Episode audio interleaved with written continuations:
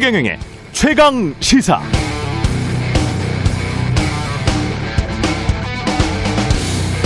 네, 어제 최경영의 최강 시사에서 나온 아주대학교 심리학과 김경일 교수의 말, 특히 관계를 중요시하는 한국인의 심리에 대해서 이야기하는 부분 다시 듣기로라도 한번 들어보셨으면 좋겠습니다. 일본의 집단주의나 서양의 개인주의가 아닌 한국의 관계주의는 나와 사람들과의 관계를 중요시하고 그렇게 끊임없이 우리를 만들면서 쏠림 현상이 나타난다고 합니다. 쏠림 현상이 나타나더라도 그 쏠림이 정답이면 다행이겠지만 정답이 없는 경우 사실 세상의 거의 모든 복잡 다단한 정치 경제 사회 문제가 정답이 없는 경우가 많은데요.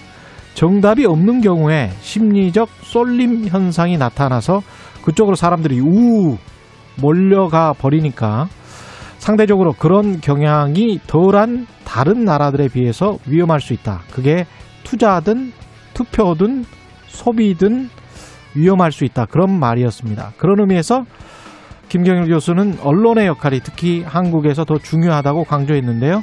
우 하면서 쏠릴 때, 와 하면서 환호할 때, 아 하면서 탄식하고 공포에 사로잡힐 때, 저 악마 하면서 한 사람을 마녀 사냥할 때, 언론은 잠깐 다시 한번 생각해 보자.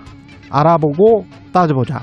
우리는 과연 정답을 알고 진실을 알고 이야기하고 있는가? 멈춰 서서 질문해야 한다는 것이죠. 우리는 잠깐 이걸 잘 하고 있습니까? 아니면 우 하면서 몰려다니고 있습니까?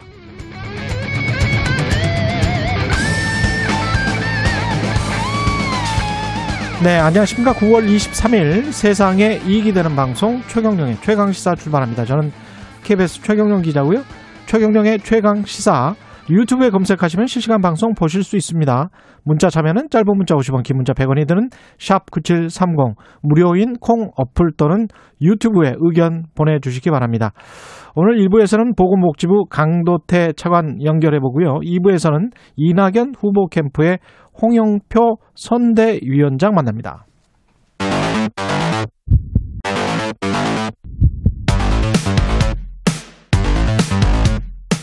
오늘 아침 가장 뜨거운 뉴스. 뉴스 언박싱 자 뉴스 언박싱 시작하겠습니다. 민동기 기자 김민아 평론가 나와 있습니다. 안녕하십니까? 안녕하십니까. 그래서 우리 수원에 있는 아주대 교수님 좋은 말씀 많이 하시네요. 네. 수원에서 뭐 나오려고 해요? 출마를 준비 중입니다. 제가 근데 예? 그 아주대학교 아주대학교를 입학만 해- 입학을 했었거든요. 네. 아 그래요? 졸업은 못하고. 그래서 근데- 애정이 좀 있구나. 근데 이제 언론이 음. 네, 그 잠깐 하는 때도 있고 예. 우하는 때도 있는데 예. 정파적으로 자기들에 가까우면은 잠깐 하고 예. 자기들에 멀면은 우우우 계속하고 네. 그런 일들이 계속 벌어지는 것 같아요. 그 언론은 기본적으로는 이게 사실은 시스템 원과 시스템 2 그 다니엘 카네만의 그 시스템 원과 시스템 2에 관한 이야기거든요. 너무, 사람의 너무 뇌, 어려 어려워요. 사람의 뇌 속에 네. 있는. 네. 개념이 어렵습니다. 언론은 시스템 2를 많이 해줘야 됩니다. 음. 예, 우는 하면 안 돼요. 우는 언- 언론은 하면 안 돼요. 우나 와 해버리면 네. 그걸로 언론의 역할은 뭐, 뭐 다른 사람하고 똑같이 그냥 같이 환호해 버리면 그걸로 끝인 거죠. 예. 최강 기자는 어 이렇게 어. 가도록 하겠습니다. 어? 이상해. 뭐, 이렇게. 어? 어? 잠깐, 어? 어, 잠깐. 어? 네. 이상해. 뭐, 네. 이렇게 가도록 하겠습니다. 송영길, 이준석, 예, 두 당의 대표가 방미를 했습니까? 아, 송영길 대표는 지난 19일 미국에 도착을 예. 해서 아마 오늘 귀국길에 오를 것 같고요. 이준석 국민의힘 대표는 어제 이제 방미에 올랐습니다. 근데 미국을 방문 중인 송영길 대표가 이제 미 MBC 방송하고 인터뷰를 가졌는데 토니 블링컨 국무장관 있지 않습니까? 북한과의 대화를 위해 평양으로 가야 한다고 생각한다 이런 얘기를 했고요. 예. 북한의 협상 대표들은 재량권이 없고 단지 메신저다. 모든 의사결정은 북한의 지도자인 김정은이 한다. 그러니까 미, 좀 미국이 좀 더 적극적으로 역할을 해야 된다. 이렇게 주문을 했습니다. 이제 이준석 대표 같은 경우에는 어제 이제 인천국제공항에서 기자들과 만났는데 송영길 대표와는 전혀 다른 어떤 입장을 좀 보였습니다. 그러니까 트럼프 행정부 시기에 문재인 정부가 진행했던 대북 정책이 상당히 폐기되는 수순으로 가야 하는 상황이다 이렇게 지적을 했고요. 그 문재인 대통령이 유엔 총회 연설에서 종전 선언을 또 제안을 하지 않았습니까? 예. 이것과 관련해서도 새로운 제안을 하기보다는 지금까지 했던 것들을 잘 마무리하고 잘못된 점이 있으면 재검토하는 과정을 거치면 좋겠다 이런 얘기를 했습니다. 그러니까 이분들이 갑자기 이 시점에 왜 미국에 가느냐. 그러니까 말이에요. 네, 그, 네. 그것에 대해서 어 잠깐 이렇게 해볼 필요가 있는데 네. 아무래도 이제 네. 외교적인 뭐 외교 안보적인 어떤 사명을 가지고 갔다기보다는 재외국민 투표가 있는 거죠. 그래서 아. 이게 네. 어, 이 재외국민 투표를 해야 될 대상자들이 200만 명을 넘고 늦기 전에 그렇습니다. 그래서 이제 명절 경유하고 이러면서 한번 가서 이제 좀 어, 우리 재외국민들 동포들하고 인사도 하고 뭐 이런 자리가 필요했던 것이 아닌가. 그래서 여야 대표가 이렇게 좀 이 맞춰서 간 게 아닌가 이런 해석이고요. 그리고 이제 가는 김에 어쨌든 외교안보적인 어떤 정책에 대한 얘기를 하면서 특히 송영길 대표의 경우에는 어, 외통위를 오래 했고 그리고 외교안보에 대해서 본인의 어떤 전문성이 있다고 어, 그동안 계속 많이 얘기를 해왔기 때문에 이런 메시지를 내놓고 있는 것 같고요. 그리고 송영길 대표는 계속 사실 대북 유화책을 주장해 왔거든요. 개성공단도 일정 정도 이제 좀, 어, 이 대북 협상의 진전이 있으면 선제적으로 열어야 될 필요도 있다. 이런 얘기를 쭉 해왔기 때문에 그 연장선에서 얘기하는 것 같고 미국의 행정부가 이런 이제 여당 대표의 얘기를 어느 정도로 반영하고 뭐 고려할 것이냐 이건 또 별개의 문제라고 봅니다. 음. 근데 재외국민 투표와 관련해서 기왕에 갈 거면은 그 재외국민들이 항상 그 어려움 중에 하나가 투표하려면 너무 힘들다. 이런 얘기를 많이 하거든요. 뭐 한참 어디까지 가야 네, 되죠. 한참 가야 되고 뭐 투표소가 뭐 뉴욕이나 로스앤젤레스 아주 그 큰 도시에만 있기 때문에 비행기 타고 뭐 투표하러 갔다 왔다 이렇게 얘기하시는 분들도 적지 않거든요. 그렇죠. 거기 뭐 7시간, 8시간 보통 서울 부산 거리는 뭐 거의 껌입니다. 거기는 뭐 1000km 다- 달려서 그래서 투표하러 가는 사람들도 많습니다. 그런 예. 부분들에 대한 어떤 그런 문제점 예. 이런 거를 어떻게 해소할 것인가 여기에 대해서 좀 더 고민을 해줄 필요는 있는 것 같습니다. 미국의 투표 제도가 약간 좀 이상해요. 네. 이상해서 투표소가 많이 설치가 그들 나라의 그들 투표도 투표소가 부족하다는 이야기를 많이 하고 있습니다. 예. 그런 점이 있죠. 우리처럼 바로 아파트 단지 내에 설치돼 있거나 뭐 이렇게 굉장히 쉽게 투표를 할 수 있는 나라도 그렇게 많지는 않을 것 아. 같습니다. 이거 굉장히 좀 밀집돼서 우리는 살고 있기 좋은 때문에 나라입니다. 예. 네. 그런 측면이 있는 것 같습니다. 그 민주당 대선 경선은 무슨 수박은 철이 좀 지났는데 수박 논란이 나오고 있습니다. 이제 이재명 지사가 대장동 그 개발 특혜 의혹 관련해서 그 반박을 하면서요. 예. 수박이라는 단어를 썼거든요. 이거 가지고 논란이 좀 생겼습니다. 그러니까 대장 동 의혹을 제기하는 세력들을 향해서 우리 안에 수박 기득권자들이다 이렇게 표현을 했는데 이 표현에 대해서 이낙연 전 대표 캠프 쪽에서 그 표현은 일베가 쓰는 용어다. 5.18 희생자를 상징하는 표현인데 5.18 희생 영령들에 대한 모독이다 이렇게 비판을 했습니다. 그러니까 이재명 캠프 쪽에서 어떻게 반박을 했냐면 수박은 겉과 속이 다르다는 의미다. 수박이 호남과 관련된 용어라는 것을 알고 있는 사람도 없고 어, 이, 이재명 지사 캠프 쪽에서도 처음 듣는다. 이걸 왜 호남 비하로 연결하는지 모르겠다. 이거 셀프 디스 아니냐. 또 이렇게 반박을 하는 그런 상황입니다. 수박이 일베에서 쓰는 용어는 맞습니까?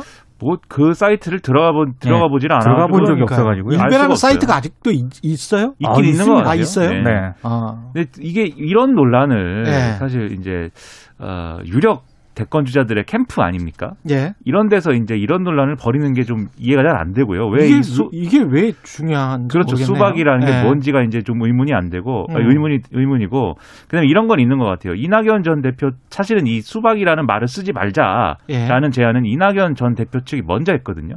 그러니까 지난번에 한번 입장을 냈습니다. 예. 그런 수박이라는 용어가 이런 맥락으로 받아들여지는 측면이 있어서 쓰지 말자 그랬는데 예. 이재명 지사 쪽은 또 굳이 계속 쓰는 거예요. 네. 아. 그래서 저는 그것도 사실 의문이에요. 그 쓰지 아, 그 말자고 전부터 논쟁이 있었군요. 네. 이게. 논, 논쟁이라기보다도 쓰지 말자고 했는데 예. 굳이 나는 쓰겠다. 이것도 그럼 싸움을 감정, 위한 싸- 감정 싸움인가? 네, 싸움을 위한 싸움인가 이런 의문도 있고 해서 음. 이런 싸움은 좀 불필요하지 않나. 이걸 왜 이러고 있는지 잘 모르겠습니다. 일베에서 쓰는 용어인지는 정확히 모르겠습니다만 예. 어, 어떤 쪽이 좀 불편해하는 그런 단어라면 음. 조금은 자제할 필요는 있는 것 같습니다. 예. 겉과 속이 다른 사람이면 위선자죠, 위선자. 그렇죠. 예. 예. 위선자 그렇게 쓰면 되겠네요. 위선자. 예. 대장동 의혹 수사 관련해서는 어 국민의힘 측에서 고발장을 접수했습니까? 예. 그러니까 지금 고발이 워낙 많이 이루어지는 그런 예. 상황이라 중요한 건 검찰이 어떻게 할 거냐. 근데 서울중앙지검이요. 이르면 오늘 사건을 좀 배당을 할 것으로 보이고요. 예. 아무래도 이제 배당을 하게 되면은 수사팀이 뭐 인허가라든가 사업자 선정 과정 등의 사실관계 파악에 주력할 것으로 보이고 음. 특히 이제 수천억에 이르는 배당금 설계 과정에 특혜라든가 특정인 개입이 있었는지 이걸 아마 중점적으로 들여다보고 볼 것으로 보이는데요. 예, 그래야겠죠. 예, 그리고 화천대유 관련해서도 또 새로운 의혹이 하나 제기가 됐는데 예. 아, 지금 이 화천대유의 회계감사 보고서를 보니까 이 음. 감사 보고서를 보니까요. 지난해 대주주 언론인 출신 김모 씨, 머니투데이 출신 예, 김모 씨 예. 있지 않습니까? 이 김모 씨에게 화천대유가 장기 대여금 명목으로 473억을 빌려줬다고 합니다. 아. 굉장히 이상한 현상인 거죠. 예. 그리고 이모 대표도 2019년 회사 돈 26억 8천만 원을 빌렸다가 갚았고요. 예. 2020년에도 주주, 임원, 종업원 단기 대여금 목- 명목으로 12억을 빌린 것으로 지금 기재가 되어 있거든요. 어차피 배당이 나오니까 그걸로 갚겠다. 뭐 이런 뭐 그런 차원일 수도, 있고. 있겠습니다만 어쨌든 네. 거액의 회사 돈을 빌려 쓴 경위를 지금 경찰이 파악하는 데 주력을 하고 있고요. 오늘 관련해서 조선일보 등이 이 내용을 좀 중점적으로 보도를 했는데 어. 경찰이 지난 4월 이 화천대유 법인 계좌에서 현금 수십억이 인출되는 수상한 자금 흐름이 담긴 금융 자료를 음. 금융정보분석원에게서 넘겨받고도 그동안 수사를 조사를 본격화하지 않았다. 이게 뭔가 있는 것 아니냐 또 이렇게 예. 의혹을 제기를 하고 있습니다. 그러니까 이것과 관련돼서는 이런 부분에서는 검찰 수사가 빨리 그렇죠. 이루어져야 될 필요가 있는 돼요. 거죠. 네. 그리고 이게 예를 들면 돈이 이렇게 인출이 돼가지고 본인의 어떤 행복을 위해서 썼는지 아니면 다른 뭐 정치권으로의 로비라든가 위해서 그게. 이제 문- 핵심인 거죠. 그런 걸로 네. 썼는지 이런 것들이 규명돼야 될 것 같고 그리고 음. 이게 다 검찰로 넘어가는 그런 상황이 돼버렸는데 이재명 지사 쪽에서 이 국민의힘의 김기현 원내대표라든가 이 의혹을 제기한 사람들은 이제 고발을 먼저 했고 그러다 보니까는 그냥 김기현 상호 지금 고발을 한 거죠. 그렇습니다. 예. 그리고 김기현 원내대표도 화천대유 관련해서 뭐, 여, 뭐 여러 명을 또 고발을 한다 이런 네. 입장이고 여기다가 또 특검을 요구하고 있어요. 공식적으로 특검을 요구하는 기자회견 열어가지고 음. 특검을 요구했고 또 국정조사 이 국감에도 국감에도 이 화천대유 관계자들을 증인 신청해가지고 다 부르겠다 이 얘기를 하고 있는데 이재명 지사 쪽은 이 검찰 수사는 음. 빠르게 진행이 돼야 되겠다 100% 수사에 찬성한다라고 얘기했지만 특검은 또 거부하고 있는 그런 그렇죠. 상황이고 예. 민주당도 공식적으로 특검은 이거는 정쟁을 위한 그러한 주장이다라고 반박을 하고 있는 그런 상황입니다 지금. 윤석열 후보의 에, 이게 검찰의 고발 사주 의혹이라고 해야 되겠죠. 아직까지는 네. 검찰의 고발 사주 의혹 을 제보한 조성은 씨 같은 경우에는 이 고발장 사진 관련해서 지난해 4월 3일 이게 다운 받았다 휴대전화에 내려 받았다 이게 지금 확인된 것으로 보도가 됐네요. 그러니까 이게 오늘 동아일보가 보도한 내용인데요. 예. 이 고발 사주 의혹이 잠깐 사라진 것 같지만 음. 예, 수사가 좀 진행이 수사는 되고 계속 진행되고 있겠죠. 예. 그러니까 국민의힘 김웅 의원으로부터 전달받았다고 주장하는 고발장 사진이 있지 않습니까? 예. 이걸 이제 제보자인 조성은 씨가 지난해 4월 3일 휴대전화에 내려받은 것으로 보이는 기록을 검찰이 확인을 했다고 합니다. 이게 어떤 의미입니까? 어, 이거는 이제 윤석열 전장 쪽에서 예.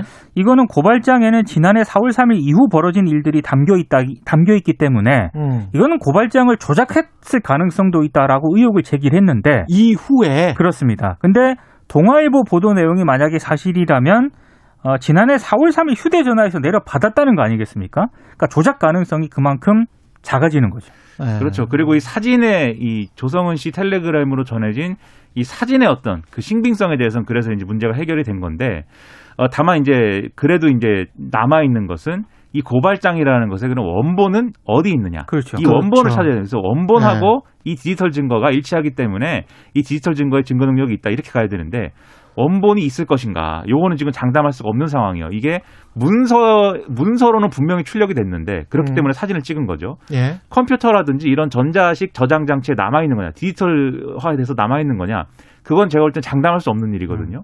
첫째로 아예 저장을 안, 안 하고 그대로 출력만 했을 수도 있고, 두 번째로 저장을 했다 하더라도 이게 만약에 그 당시에 이제 검찰에 수사정보 정책관실에서 작성이 됐다라고 전제하면 거기는 이제 하드디스크를 뭐 6개월에 한 번씩 디가우징 하는 데니까 예. 이건 확보가 안 될 수도 있어서 여전히 증거 능력에 대한 논쟁은 아마 법리적으로 음. 계속 제기가 될 것 같습니다. 그러니까 손준성 보냄의 그 파일은 4월 3일에 다운로드 받았다는 게 확인됐다는 그렇습니다. 거죠. 그렇죠. 예.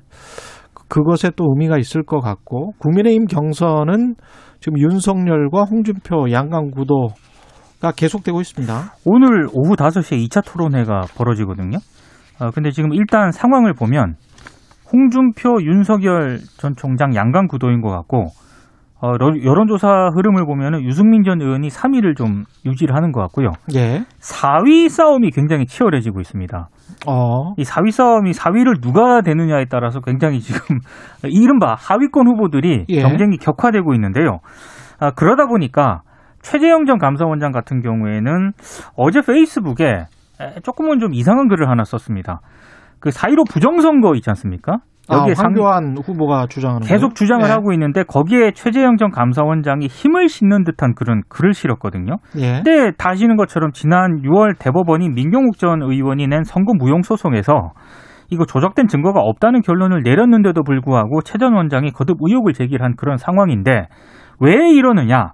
2차 컷오프 때문이라는 분석이 나오고 있습니다. 한마디로 보수층 어, 언론들은 태극기 부대라는 표현을 썼던데요. 이 태극기 부대의 표만은 확실히 잡고 4위를 지키겠다. 뭐 4위를 수성을 하겠다. 4위에 올라서겠다. 이런 전략을 짠 것으로 보이는데 근데 논란이 워낙에 확산이 되다 보니까 최재형 전 원장이 7시간 만에 관련 글을 삭제를 했습니다. 네.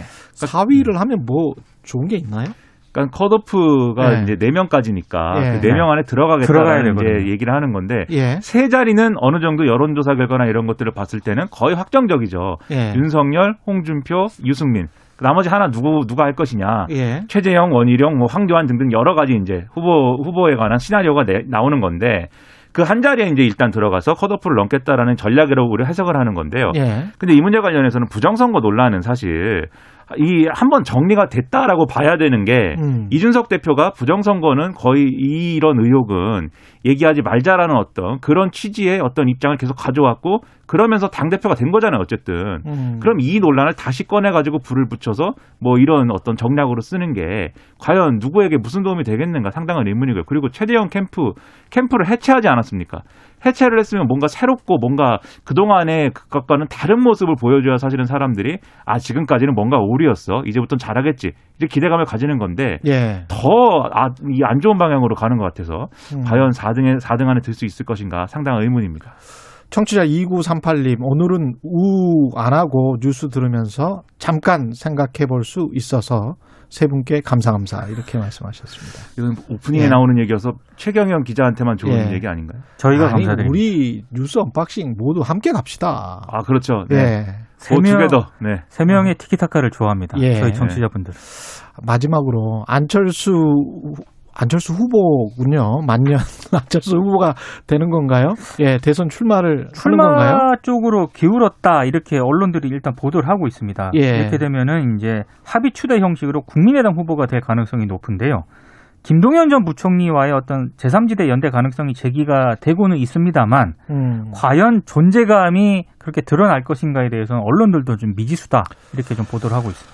그러니까 김동연 부총리 본인의 어떤 경쟁력도 사실 지금은 선거 경쟁력으로는 약간 의문인데다가 안철수 대표는 본인 입장도 그러니까 안철수 대표가 그동안 상당히 보수권으로 확실히 기울어진 그런 행보를 해왔잖아요. 그런 예. 점에서 김동연 부총리 쪽도 안철수 대표하고의 어떤 연대나 이런 것들은 지금은 이제 고려하지 않는다라는 입장이거든요. 이 색깔이 전혀 다른 색깔이다라고 얘기를 하고 있습니다. 즉 김동연 부총리 쪽에서 볼 때는 안철수 대표도 기성 정치 세력이기 때문에 같이 할 수 없다고 얘기를 하는 거예요. 그러면 이제 제3지대 시너지가 있는 거냐 이거 의문시 될 수밖에 없는 거죠. 알겠습니다. 여기까지 하겠습니다. 민동기 기자, 김민아 평론가였습니다. 고맙습니다. 고맙습니다. KBS 일라디오 최경영의 최강시사 듣고 계신 지금 시각은 7시 39분입니다. 오늘 하루 이슈의 중심. 당신의 아침을 책임지는 직격 인터뷰. 여러분은 지금 KBS 일라디오 최경영의 최강 시사와 함께하고 계십니다. 네, 문재인 대통령이 추석 연휴 유엔 총회 참석자 미국을 방문했는데요. 이번 방미에서도 백신 외교에 공을 들였습니다. 어떤 성과가 있었는지 보건복지부의 강도태 2차관 연결돼 있습니다. 안녕하세요, 차관님.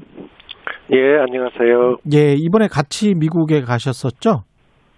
아니요, 저, 저는 못 가고요. 우리 아. 장관님이 같이 아, 갔었습니다. 예. 예. 어떻게 뭐 자세하게 말씀을 들으셨습니까? 어떤 성과가 있었나요?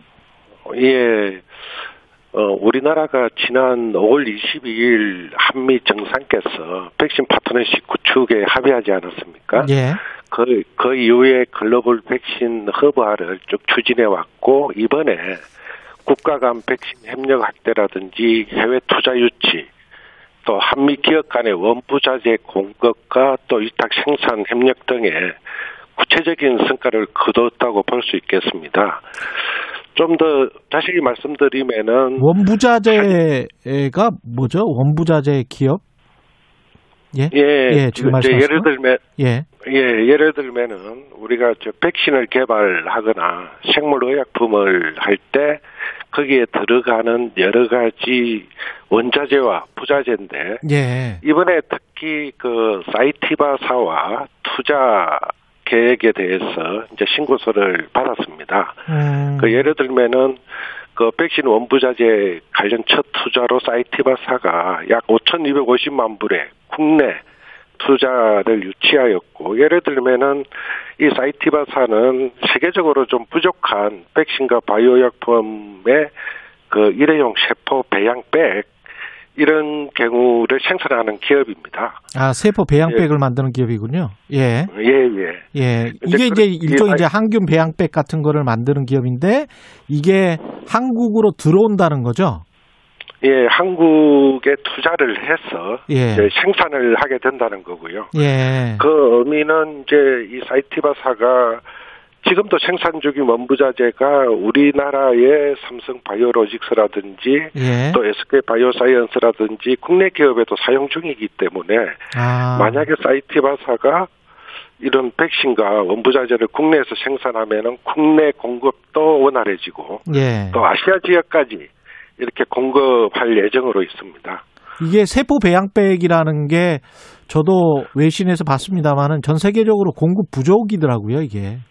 예, 그렇습니다. 예. 그래서 이런 부분에 대해서는 이제 저희가 미국과 이 한미 백신 파트너십 하고 나서 기업 간에 또 정부 간에 원부자재에 대해서 수급을 상호 간에 좀 공급 안정화를 위해서 협력해 나가는 노력을 해왔었습니다. 예. 그래서 이번에 이제 그런 협력의 결과로 그런 협약이 이루어지고 또 중소기업의 이 원부자재 생산 기업 간에도 또네 건의 MOU가 체결되면서 좀 원활하게 이런 음. 기반이 갖추어졌다 이렇게 볼 수 있겠습니다. MOU가 체결됐으면 좀 봐야 되는 걸 것 같고요. 이게 아마 백신 원부자재 같은 경우에 한, 한 20가지 정도 있는 걸로 알고 있는데요.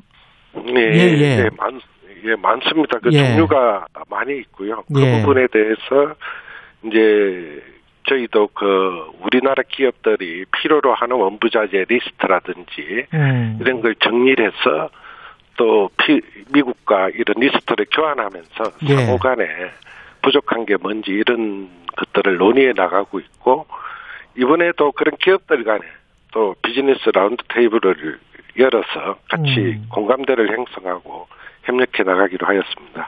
그럼 원활하게 생산이 많이 될 수 있는 겁니까? 어떻게 보세요? 삼성 바이오로직스건 SK건 간에 이렇게 예. 원부자재를 공급을 좀 받게 되면 그리고 공장이 한국에 생기게 되면 네, 저희가 볼 때 이제 현재는 여러 가지 협력상 큰 문제 없이 원부자재가 에, 꼭 필요한 부분은 되고 있는데 앞으로 이게 2024년까지 음. 어, 한 620억 정도, 이 5,250만 불이니까 투자를 네. 하게 되면은 24년부터 아마 이 생산이 될 것 같고요. 그렇군요. 이 장기적으로 이 꼭 코로나 백신뿐만 아니라 이게 그 바이오 의약품 전체에 사용되는 거기 때문에 공통적으로 예. 여러 가지 요 바이오 헬스 산업의 발전에도 기여하지 않을까 이렇게 보고 있습니다. 백신 같은 경우에 추가 구매 방안도 논의했다고 들었는데요. 그것도 잘 됐습니까? 예, 요 이제 백신에 있어서 잘 아시는 것처럼 저희가 어 지난 8월에 화이자 백신 3천 회분을 구매 계약을 체결했습니다. 예. 이번에 이제 대통령께서 화이자 회장과 만나서 이런 그 백신 공급이라든지 또 추가 구매 계약에 대해서 이제 논의를 한 바가 있고요. 이 전체적으로 보면은 저희가 그 추가 구매하는 예산이 내년 예산에 9천만 회분이 정부 예산에 반영돼 있습니다. 9천만에요. 지금- 예. 예, 이제 그 부분에서 현재는 3천만 회분이 계약이 체결돼 있고 예. 추가적으로 우리가 국민들이 선호하는 거라든지 앞으로의 소아 청소년이라든지 이런 접종 대상 확대 가능성 그리고 내년에도 충분히 백신이 확보되어야 된다는 측면에서 어 협의를 한 부분이고요. 어 이 부분에 대해서는 이제 구체적으로 협의 중인 상황이기 때문에 예. 예, 어, 뭐 얼마를 협의했다 이렇게 말씀드리기는 좀 어려운 부분이고요. 근데 이제 그 부스터샷 같은 경우도 그 FDA에서는 아직은 뭐 이게 필요하지 않다. 그 일반 사람들에게는 그런 결론이 나온 걸로 알고 있고 어떻게 보면은 백신이 내년쯤 되면 이게 계속 맞아야 되나 집단 면역 이후에 어떻게 예상하십니까? 충분히 확보는 하기는 해야 되겠습니다만은 예, 예. 지금 이제 음, 그 FDA 자문위원회에서 예. 이제 추가 접종에 대해서 어, 이 신중한 입장을 보였고요. 그랬죠. 또 예. 여러 제약사 연구나 이런 부분에서는 효과적이다 예. 이런 발표가 있는데 이 정부에서도 이런 어, 추가 접종에 대해서는 전문가들이라든지 이런 어, 우리 질병관리청에 또 감염병 관리 전문위원회가 있거든요. 이제 네. 이런 데 의견을 듣고 또 국내의 동향, 연구 사례 이런 걸 보고 어, 결정을 할 예정입니다. 일단 백신은 그래도 확보는 좀 해 놓는 게 낫겠다 이렇게 판단을 하시는 거군요. 내년 그것까지. 예, 그 저기 대상자도 지금 이제 임상 실험 중인 시험 중인 부분도 있지만은 예. 이게 지금 뭐 저희가 그 18세 이상으로 지금 우리나라는 지금 접종을 하고 있지 않습니까? 예. 그리고 이제 그 이, 이하의 청소년층이라든지 또 이 추가 접종에 대해서는 면역 저하자라든지 또 취약 계층에 대해서 예. 또 필요하다고 이 주장하면서 또 여러 국가에서 9월부터 실제적으로 또 접종을 하는 국가들이 있습니다. 예, 그래서 이런 걸. 고려해서 예, 예. 이런 걸 고려해서 이제 어 저희가 부족함이 없게는 준비를 해야 된다 이렇게 보고 있습니다. 그 25일에 영국으로부터 mRNA 백신 100만 도즈 이 도입한다고 들었거든요. 이거는 뭔가요? 예. 아, 예, 이게 상호 공여 행태로 예. 이제 지난 20일 한영 정상회담을 계기로 해서 이 상호 백신 공여 필요성에 공감하고 또 조속히 약정 체계를 하는 의지를 이렇게 확인한 다음에 어 22일 어저께 그러니까 이 화이자 백신 100만 회분을 상호 공여하기로 이렇게 약정을 체결했습니다. 그러면은 우리도 이제 100만 회가 저쪽으로 언젠가는 가겠네요.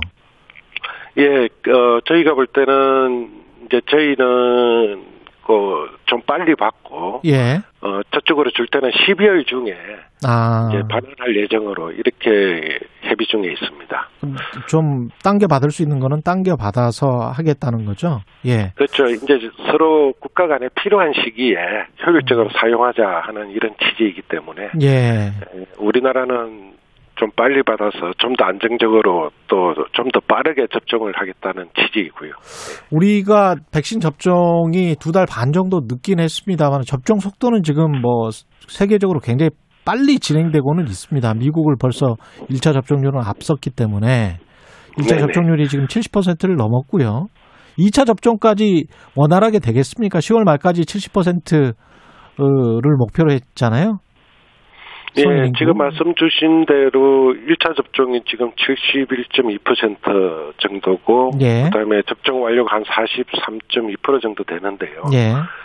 예, 아마 이제 추석 연휴가 끝나면은 또 이 평일이 되면은 접종 속도가 더 올라갈 거로 예상이 되고 있고 예. 지금 걱정하시는 것처럼 이제 백신이 그럼 충분히 도입되느냐 이런 문제 제기가 있을 수 있는데 저희가 9월 23일 기준으로 7,385만 회분이 이제 도입이 완료돼 있고요. 예.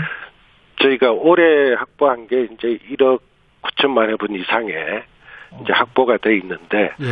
어 현재까지 저희가 어제도 이 화이자가 462만 5천 회분이 들어오고 예. 이 화이자의 백신은 또 계획대로 잘 공급이 되고 있고 모더나 백신도 어 예전에 차질이 있었습니다만은 해소되어서 순조롭게 현재 공급이 되고 있고 하반기에 저희가 충분히 많은 물량이 있습니다.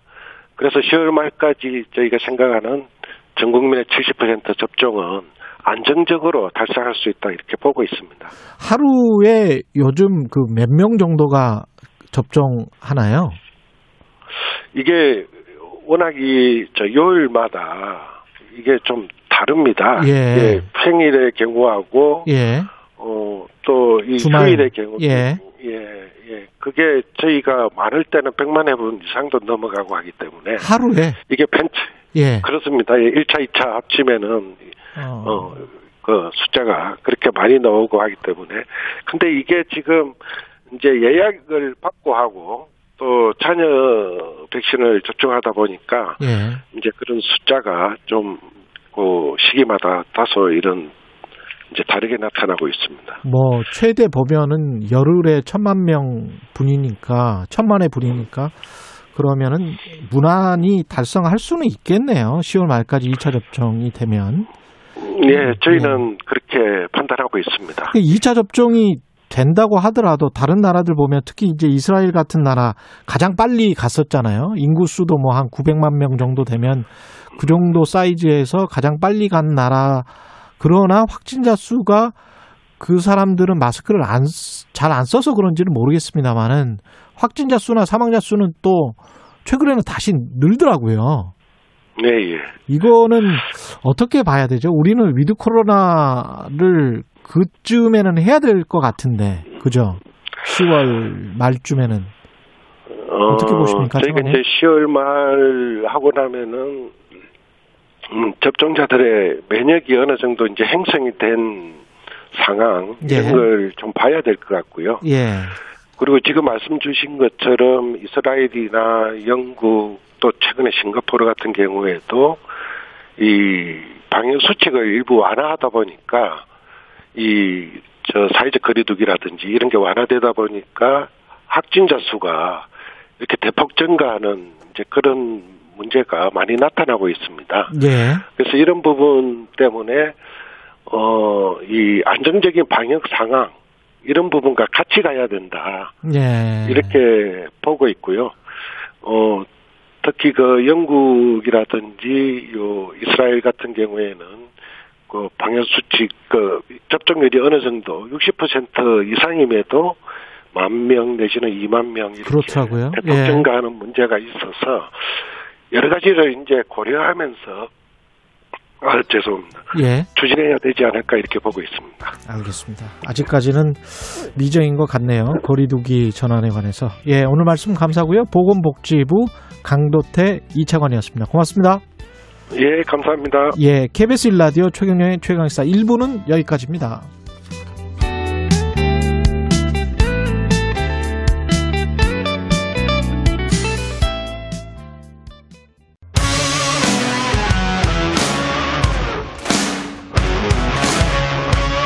오늘 하루 이슈의 중심 최경영의 최강 시사. 네, 민주당 경선의 최대 승부처 이번 주말 호남 경선 앞둔 각 후보 캠프 발걸음 분주할 수밖에 없고요. 경선 앞둔 추석 명절 민심 어떻게 읽고 있는지 호남 승부 전략은 뭘까요? 더불어민주당 이낙연 후보 캠프 연결돼 있습니다. 홍영표 공동 선대위원장입니다. 안녕하세요. 네, 안녕하세요. 홍영표입니다. 예, 추석 명절 잘 보내셨습니까? 바쁘셨을 네, 것 네. 바쁘게 지냈습니다. 네. 예. 민심을 좀 많이 청취를 하셨을 텐데 어떤 말씀 주로 들으셨습니까? 네, 아무래도 뭐 코로나 상황이 계속되고 있어서 예. 어, 참 어려운 분들이 많습니다. 특히 자영업자 이런 분들이 거의 이제 버티는데 한계에 왔다 이런 이야기를 많이 들었고요. 예. 어, 그래서 결국은 빨리 이 코로나가 백신이 좀, 한, 어, 좀 이렇게 접종이 완료 완료돼서 어 좀 저희가 정상을 좀 되찾는 것을 여기에 모든 노력을 다해야 된다. 뭐 그 생각이 많이 들었습니다. 예. 지금 홍영표 의원님은 이낙연 후보 캠프로 간 게 얼마 안 되죠? 네, 그렇습니다. 한 일주일 전- 뭐 최근이죠. 한 예. 뭐 열흘 정도 되나요? 네. 예. 왜 이낙연 전 대표를 지지 선언하셨습니까? 저는 어 아무튼 뭐 지금 경선이 뭐 한참 절정에 있는데요. 예. 어, 저는 뭐 2등 후보를 선택했습니다. 예. 아, 지금 뭐 다 아시겠지만 어, 기존의 저희 경선 결과나 여론 뭐 이런 걸 보면 음. 지금 어, 이낙연 후보가 상당히 뒤처져 있는 그 상황인데요. 어, 저는 우리 민주당 경선이 이렇게 조용하게 그냥 일방적으로 끝나는 것은 대선 승리를 위해서 바람직하지 않다.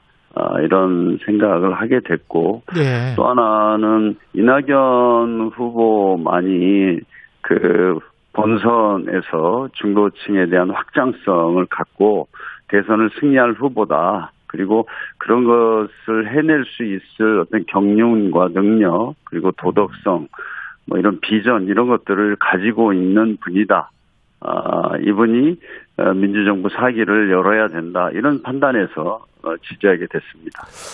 그 이재명 후보 캠프로 합류한 이른바 친문 의원들도 꽤 있단 말이죠.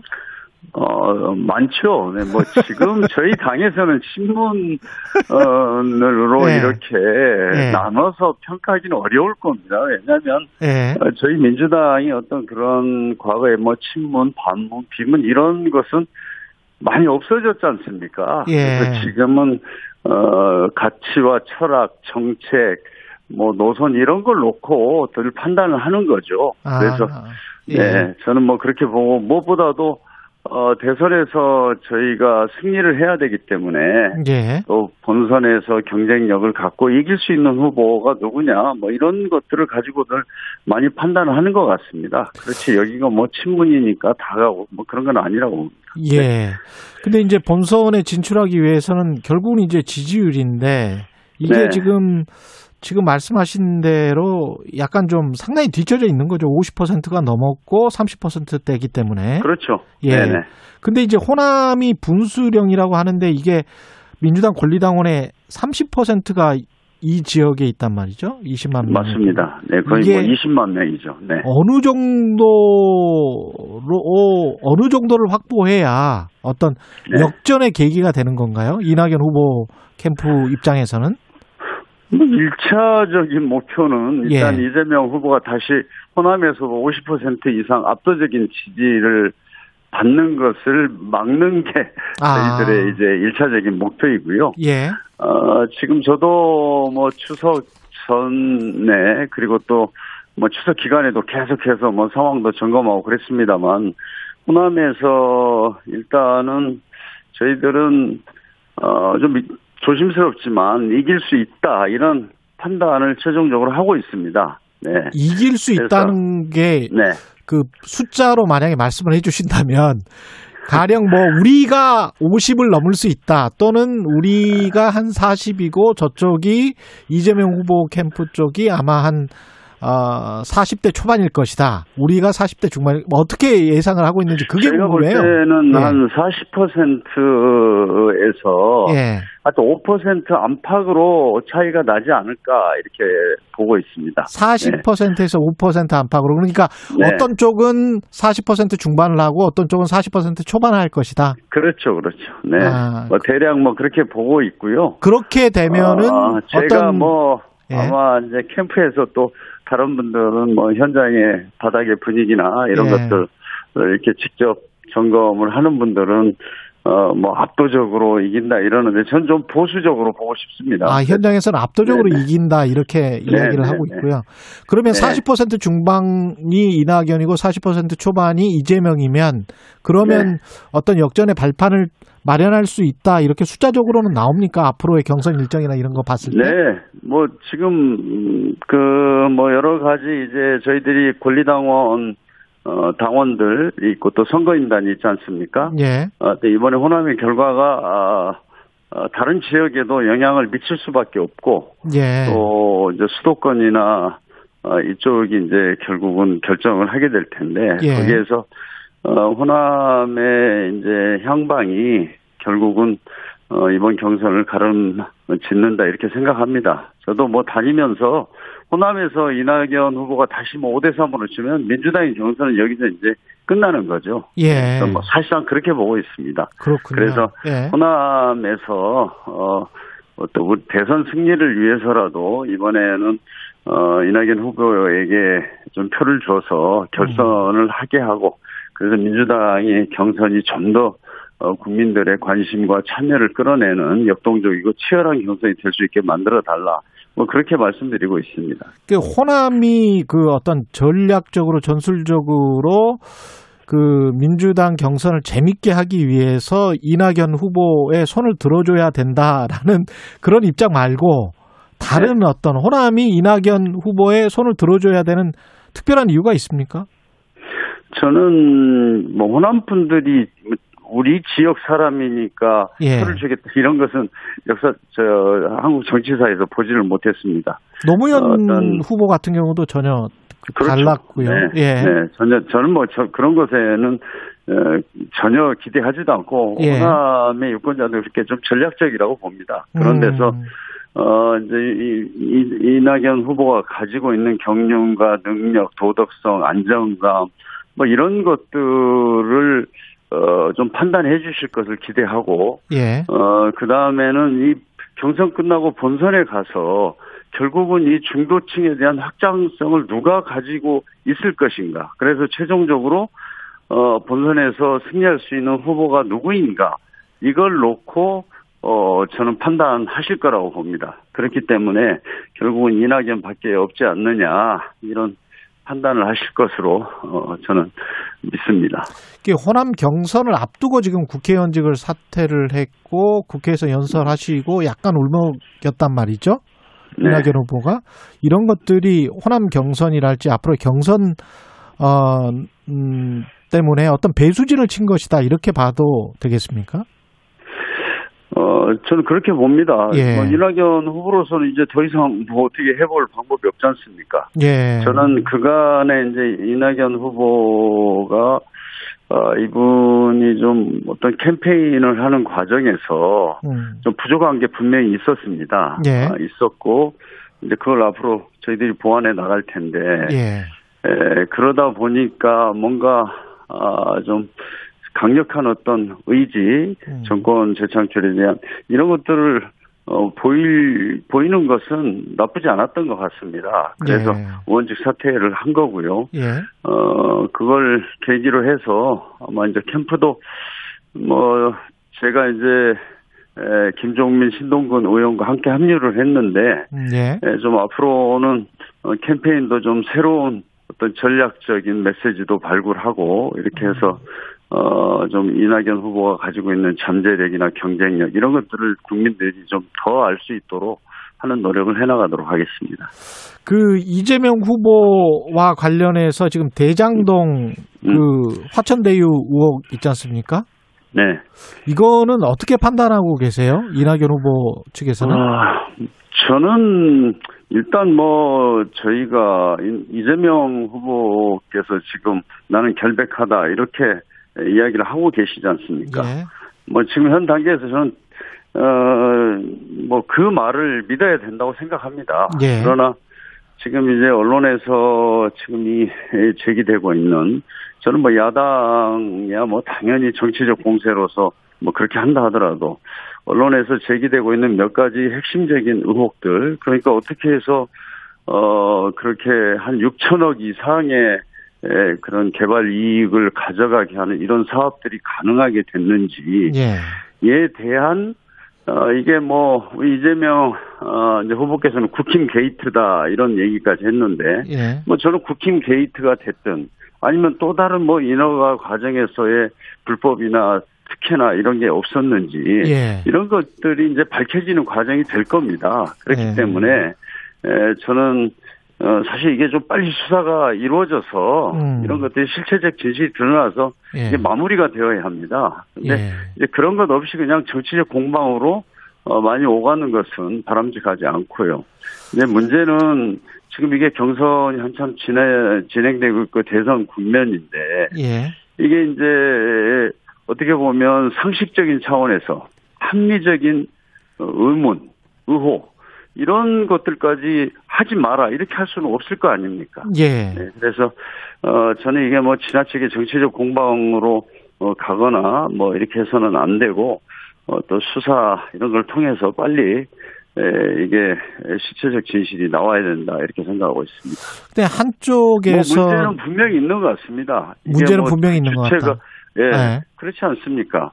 이게 지금 공영 개발 방식으로 민간인이 사실상 어, 한 특혜를 받아서 한 6천억 이상의 이익을 챙겼거든요. 그리고 음. 그 어, 면면들이 예를 들어서 언론사의 기자 출신이 예. 이뭐 부동산 개발 업체도 아니고 예. 이런 사업을 어, 매 뛰어들어 가지고 이렇게 많은 돈을 벌고 또 그 이후에 뭐 여러 가지 또 지금 권순일 대법관 문제라든지 이런 문제가 제기되고 있는데 예. 이것이 이제 에, 정말 국힘 게이트인지 이재명 지사께서 말씀하시는 국힘 게이트인지 음. 아닌지 이런 것들이 밝혀져야 된다고 생각합니다.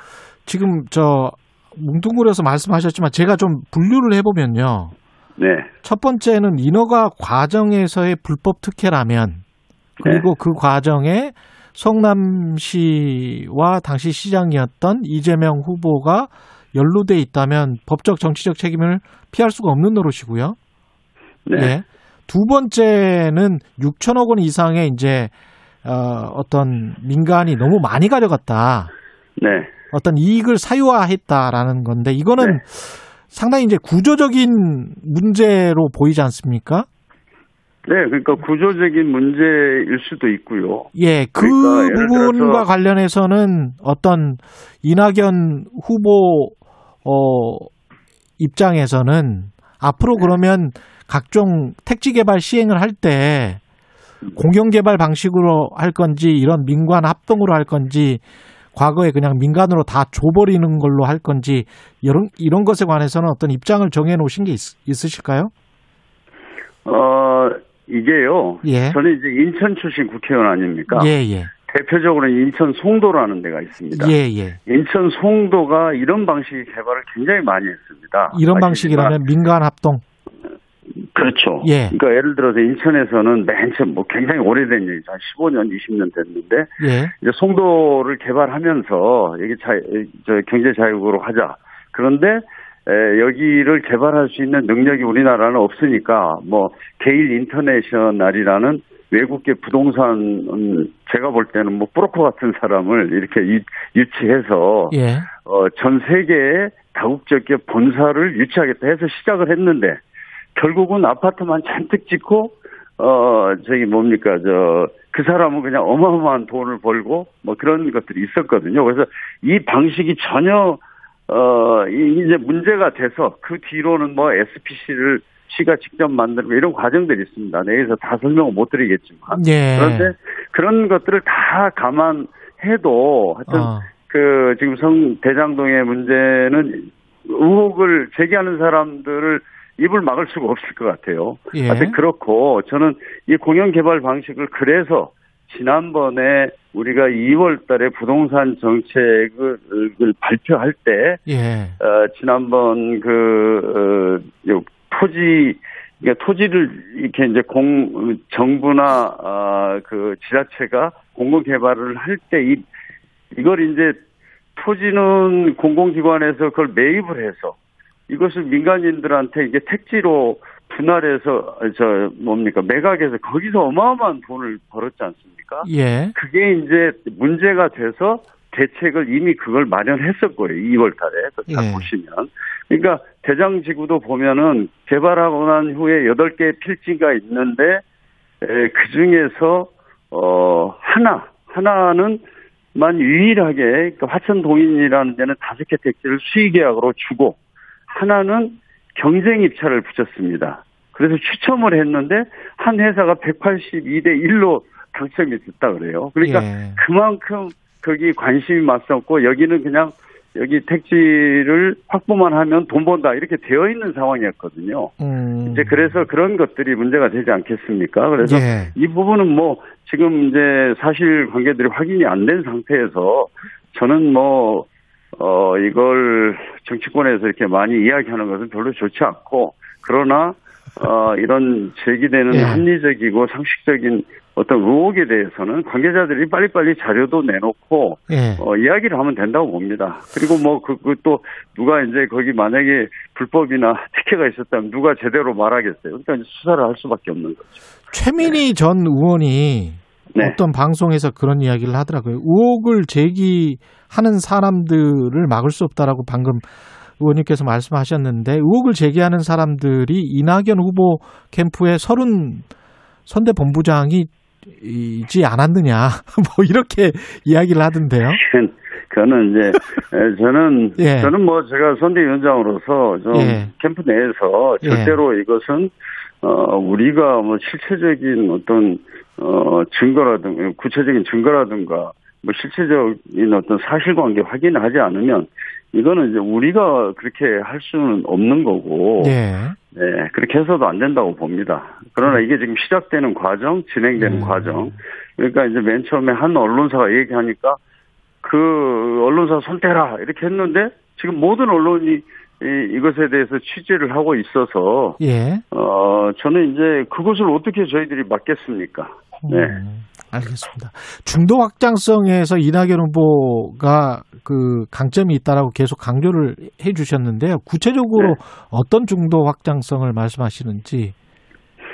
그러니까 이제 지금 저는 요즘에 이제 세계 그 어떤 현대 민주주의가 좀 예. 위기라고 보는데 예. 요즘에 뭐 미국의 트럼프나 영국의 보리스 존슨의 연선들 보면 전부 다 이 이제 포퓰리즘 또 어, 선동 정치 이런 것들을 통해서 어, 대통령이 되고 그것이 그 나라의 특히 미국 같은 경우에는 미국 정치를 그냥 희화하고 삼류 정치로 만들어 버렸는데 저는 중도층이야말로 그런 것들에 대해서 좀더 어, 냉철하게 진짜 우리 지금 대한민국이 현 단계에서 어, 무엇을 이렇게 해결해야 되고 또 어, 그 과정들이 어떤 리더십으로 되어야 한다 이런 판단을 하는 것들이 저는 중도층이라고 많이 봅니다. 예. 그래서 이제 그런 쪽을 어떻게 확보하느냐가 사실 대선을 결정한다는 거는 뭐 다 알지 않습니까? 그래서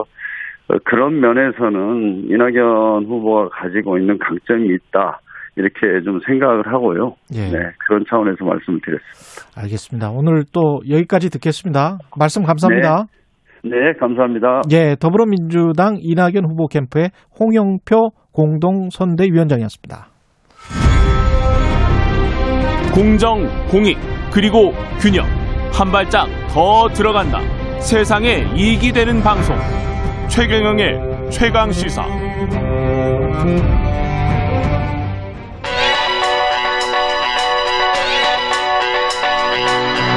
최강 시사 박대기의 눈. 네, 박대기의 눈 시작합니다. KBS 박대기 기자 나와 있습니다. 안녕하십니까? 네, 안녕하십니까? 예, 캐스퍼, 캐스퍼라는 자동차가 경차가 나왔는데 이게 그 보도가 많이 나오네요. 이 예. 차에 관해서. 그렇습니다. 일단 예, 경차가 나온 게 참 오랜만의 일입니다. 그렇죠. 예. 우리가 우리나라- 알고 있었던 뭐 모닝, 뭐, 네, 뭐 모닝 이거 마지막 나온 게 레이거든요.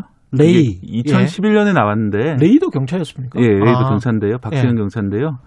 무려 10년 만에 나온 거고요. 예. 현대차 브랜드로는 아토스 이후로 24년 만에 아, 아토스 이- 있었군요. 예. 키 껑충한 거. 예. 예. 또 하도 오랜만에 나오다 보니까 특히 젊은 사람들은 이제 경차 그 혼자 사시는 분들은 많이 생각하시기 때문에 예. 또 그동안 발전된 디자인이나 이런 것들이 적용되다 보니까 주목을 많이 받고 있는 것 같습니다. 차는 뭐 괜찮게 나왔습니까? 아직 뭐 저도 시승을 해본 건 아니라서 예. 예, 나온 사양만으로는 어, 상당히 괜찮게 나왔고요. 일단 예. 디자인이 그 미니 쿠퍼라는 이제 외제차 많이 아, 쓰시는데 미니 쿠퍼. 예. 좀 그런 느낌이 나도록 디자인이 됐고요. 음. 또 경차 워낙 오랜만에 나왔고 어, 안에 들어간 사양 중에서는 이제 지능형 그 내비게이션 어, 그러니까 이제 반자율 주행이 가능한 그런 것들 주행 보조 장치들이 많이 들어가 오. 있고요. 안전 장치도 많이 들어가 있기 때문에 예. 전체적으로 사용은 괜찮게 나왔습니다. 그래서 반응은 시장 반응은 네, 그래서 이제 첫날 예약 양이 18,900대 정도인데 18,900대. 예, 그거는 예. 이제 현대차의 내연기관 차량 중에서는 예약이 1등이고요. 아, 그렇군요. 예. 예. 아이오닉 5가 물론 2만 대 이상 예약이 된 적이 있지만 그건 전기차이기 음. 때문에 예. 근데 그 정도로 예약이 많이 돼 있고 특히 이제 올해 생산량을 이미 예약이 다, 다 찼을 정도로 어, 초반 반응은 괜찮은 편입니다. 올해 생산량은 이미 예약이 다 찼다. 그러면 지금 뭐 예약해봐야 내년에 받는다 그 말이겠죠. 이론적으로는 그런데 중간에 예- 예약 취소하시는 분들이 있기 때문에 어. 혹시 관심 있으신 분들은 한번 예약 걸어보시는 거 좋을 것 같습니다. 그 경차 처음 나온 경차라서 인기가 있는 건가요? 아니면 지금 말씀하신 대로 뭐 사양도 괜찮고 가격도 괜찮습니까? 어떠십니까? 가격이 좀 문제인데요. 예. 가격이 제일 싼 건 1,300만 원대에 나왔는데 어. 그 보통 요즘 운전하시는 분들 많이 쓰시는 게 엉덩이에 바람 나오는 옵션을 많이 좋아하시거든요. 그렇죠. 예, 엉쿨이라고 보통 예, 부르는데. 그거, 그거 좋긴 하더라고요. 그게. 네, 그게 이제 천- 엉쿨 엉따. 예, 그것만 넣어도 이제 1,600만 원 정도 되고. 아, 또 그게 아까- 300만 원이에요? 네, 아까 말씀드린 smart cruise control까지 넣으면은 예. 1,660만 원. 이것도 있으면 좋긴 하죠. 네. 아니, 중요한 옵션이죠. 어? 예. 그렇게 하다 보면은 어, 준준형차, 국산 예. 준준형차랑 가격이 별 차이가 없고 또 중고로 가게 되면은 중형차 가격이기 때문에 예. 너무 좀 비싸게 나온 게 아니냐 이런 아쉬움을 많이 토로하고 그러면 있습니다. 거의 한 1,700, 800이면 그러면 진짜 준중형차를 사게 되죠. 네. 그러니까 항상 차는 꼭 그런 것 같더라고요. 그래서 이- 원래 아반떼 그렇게 보러 하다가 뭐 소나타까지 해다가 또 그랜저 가다가 예, 예, 아반떼 사러 예. 갔다 그랜저 사고 나온다는 그런 참 간사하게 이렇게 옵션을 해놔가지고요. 그렇습니다. 이게 가격은 뭐 이게 1,300만 원대면 싼 건가요? 현대차는 뭐라고 합니까? 현대차는 이게 그 외부 위탁 생산을 하는 거거든요. 예. 광주 글로벌 모터스라는 곳에 위탁 생산을 하는데 예. 인건비를 낮추는 요인이 분명히 있었지만 전체적으로는 안전 옵션 같은 걸 많이 넣으면서 가격이 오를 수밖에 없었다라는 어. 이제 것이 입장입니다. 광주 글로벌 모터스는 아주 귀에 익은 이름이네요. 이게 광주형 일자리 할 때 이 광주 글로벌 모터스가 나왔었죠? 네, 바로 그렇습니다. 그것 예. 때문에 이번에 그 문재인 대통령도 이 차를 주문을 했고요. 예. 직접 어, 왜냐하면 이제 이번 정부에서 상당히 중요한 의미가 있는 차입니다. 음. 그래서 퇴임 이후에도 직접 운전을 하겠다 이런 이야기가 나오고 있고요. 어, 이 광주형 일자리의 일환으로 만들어진 것이 바로 광주 글로벌 모터스인데, 그렇죠. 공장이죠. 예, 크게 말씀드리자면은 어, 임금은 좀 깎고 어, 회사는 직접 지자체에서 운영을 하되 임금은 깎고 어, 생산은 현대차의 그 지시를 받아 생산을 하고 대신에 이제 깎인 임금만큼 여러 가지 복지 혜택을 지자체가 제공한다. 아. 이런 어떤 사회적 대타협의 결과물로 만들어진 게 광주형 일자리거든요. 맞아요. 그때 그랬었죠. 예. 네, 그게 이제 시간이 흘러가지고 드디어 첫 성과를 만드는 것이 이 캐스퍼입니다. 그것 때문에 이제 대통령까지 주문을 한 것이고요. 그때가 언제였습니까? 2019년? 18년 정도인데 18년? 예. 예. 그 장장 4년간의 아 3년간의 그런 준비 과정을 거쳐서 처음 나온 거고요. 이 광주형 일자리를 시작으로 전국적으로 이제 지역 상생형 일자리들이 8군데 정도 지정이 돼서 음. 다른 지역에서도 어, 다른 제품들 생산을 준비하고 있는 그런 상황입니다. 월급이 그러니까 이제 정규직인데 네. 정규직인데 현대차에 납품하는 곳이지만 현대차 직원들에 비해서는 많이 깎였다 뭐 이런 거겠죠? 네, 그렇습니다. 초봉 예. 정규직원 기준으로 3,500만 원을 받게 되는데요. 여기가 네, 이게 뭐 보시는 보기에 따라서는 많다 혹은 적다라고 느끼실 것 같은데 예. 어쨌든 이제 현재의 어, 대기업 생산직보다는 임금이 좀 낮은 수준으로 결정이 돼 있고요. 그렇죠. 예. 어, 이 고용되는 인원은 총 900명이 고용이 됩니다. 음. 어, 그 인원 자체는 적은데 이 자동차 산업이라는 게 부품사가 엄청나게 많지 않습니까? 예. 이 부품사들을 다 감안하면은 해당 지역에 만 천 개 정도의 간접 일자리가 창출될 걸로 이렇게 예상을 하고 있습니다. 그렇게 생각을 해보면 3,500만 원, 초봉이 3,500만 원이면 중소기업 기준으로 봤을 때는 그렇게 또 적은 것 같지는 예, 않은데. 상당히 괜찮은 월급이고요. 그렇죠. 예. 예. 대기업과 우리가 중소기업의 격차가 중소기업의 연봉이 한 60% 정도 네. 되잖아요, 한국이. 그런 일자리 그 산의 격차 때문에 예. 뭐 사회적으로도 좀 그 문제가 될 수도 있고요. 또 하나는 예. 국내 자동차 공장을 짓질 않았습니다. 그동안 그렇죠. 1998년에 어 그 르노 삼성 공장, 부산 공장 지은 게 마지막이고요. 예. 23년 동안 한 번도 공장이 지어진 적이 없는데 예. 이번 이제 협약을 계기로 공장을 지어진 것이죠. 그러니까 그 격차가 이렇게 계속 좁혀져야 되는데 한 60%에서 일본 같은 경우에 한 80%까지 가 있거든요. 지금 네. 80%, 90%까지 가 있는데 이게 지금 광주형 일자리, 광주 글로벌 모터스 같은 경우는 한 70% 정도는 되는 것 같아요. 그죠? 네, 대신에 예. 이제 정규, 그 대기업 정규직 같은 경우에는 대부분 이제 잔업을 한다든지 특근을 한다든지 이런 식으로 이제 임금을 보장받기 그렇죠. 때문에 뭐 예. 그런 점들 똑같은 조건으로 비교하기는 좀 어려운 그런 점이 있습니다. 이게 이런 식으로 해서 잘 정착이 되면 좋겠습니다만은 어떤 그 미래의 광주형 일자리 같은 게 계속 나올 수 있을까요? 어떻게 보십니까? 일단 지금 같은 경우에 가장 큰 문제는 이제 기술적인 어려움인데요. 예. 이거는 이제 현대차에서 협약에 동참을 했기 때문에 현대차로부터 설계 기술, 생산 기술을 받아와서 이제 만드는 것이기 때문에 가능한 일이었는데 예. 과연 이제 앞으로도 이런 일이 가능할까? 왜냐하면 현대 현대차라는 기업은 국내 자동차 업계를 현대 기아차가 같은 회사거든요. 그래서 80% 이상 장악하고 있는 회사이기 때문에 굳이 저렴한 차를 사실 만들 요인도 없었던 거고 그렇죠. 어, 사실 그것 때문에 오랫동안 경차가 안 나왔던 것입니다. 왜냐하면은 아. 더 비싼 차를 팔면 이, 이윤이 많이 남기 때문에 그런 거죠. 그런 것이고 이제 이런 회사를 더 만드는 게 이제 회사의 이익이 되느냐에 대해서 여러 가지 논의가 있기 때문에 예. 어, 또 문제는 전기차로 결국 전환하게 될 텐데 그렇죠. 그렇다면 이제 캐스퍼도 전기차 모델이 들어오거나 아니면 이제 차세대 모델은 그런 친환경 차들이 만들어져야 될 텐데 전기차는 아무래도 부품이 네. 좀 적으니까. 그런 미래를 예. 생각하면은 어, 여러 가지 넘어야 될 과제들이 많은 것은 사실이고요. 예. 하지만 그럼에도 불구하고 일자리를 만들고 국내에 공장을 유치했다는 점에서는 높은 평가를 받고 있습니다. 이게 인터넷으로 주문 판매하는 것도 특이한데 그런 것도 사실은 판매 현대차 판매하는 사람들은 또 싫어할 거란 말이죠. 예, 노조에서는 당연히 그 판매 일자리가 많이 줄어드는 것 때문에 걱정하고 있고요. 어, 대신에 이제 그렇지. 이 인터넷 주문이라는 거는 어떤 글로벌하게 많이 추세가 되고 있기 때문에 예. 거기에 대응한다는 측면도 있고요. 어쩔 수가 없는 측면이 네. 있습니다. 예. 그동안의 차량 사양 설명 사이트랑 다르게 캐스퍼 사이트는 들어가 보니까 어, 내가 이 옵션을 넣으면 어떤 장비들이 시각적으로 있는지. 딱 붙는다 이런 것들을 정확하게 잘 묘사를 했더라고요. 그래서 좀 새로운 시도였던 것 같습니다. 일자리와 기술의 발전 고민스럽습니다. 예, 박대기의 눈 KBS 박대기 기자였습니다. 감사합니다. 네, 감사합니다.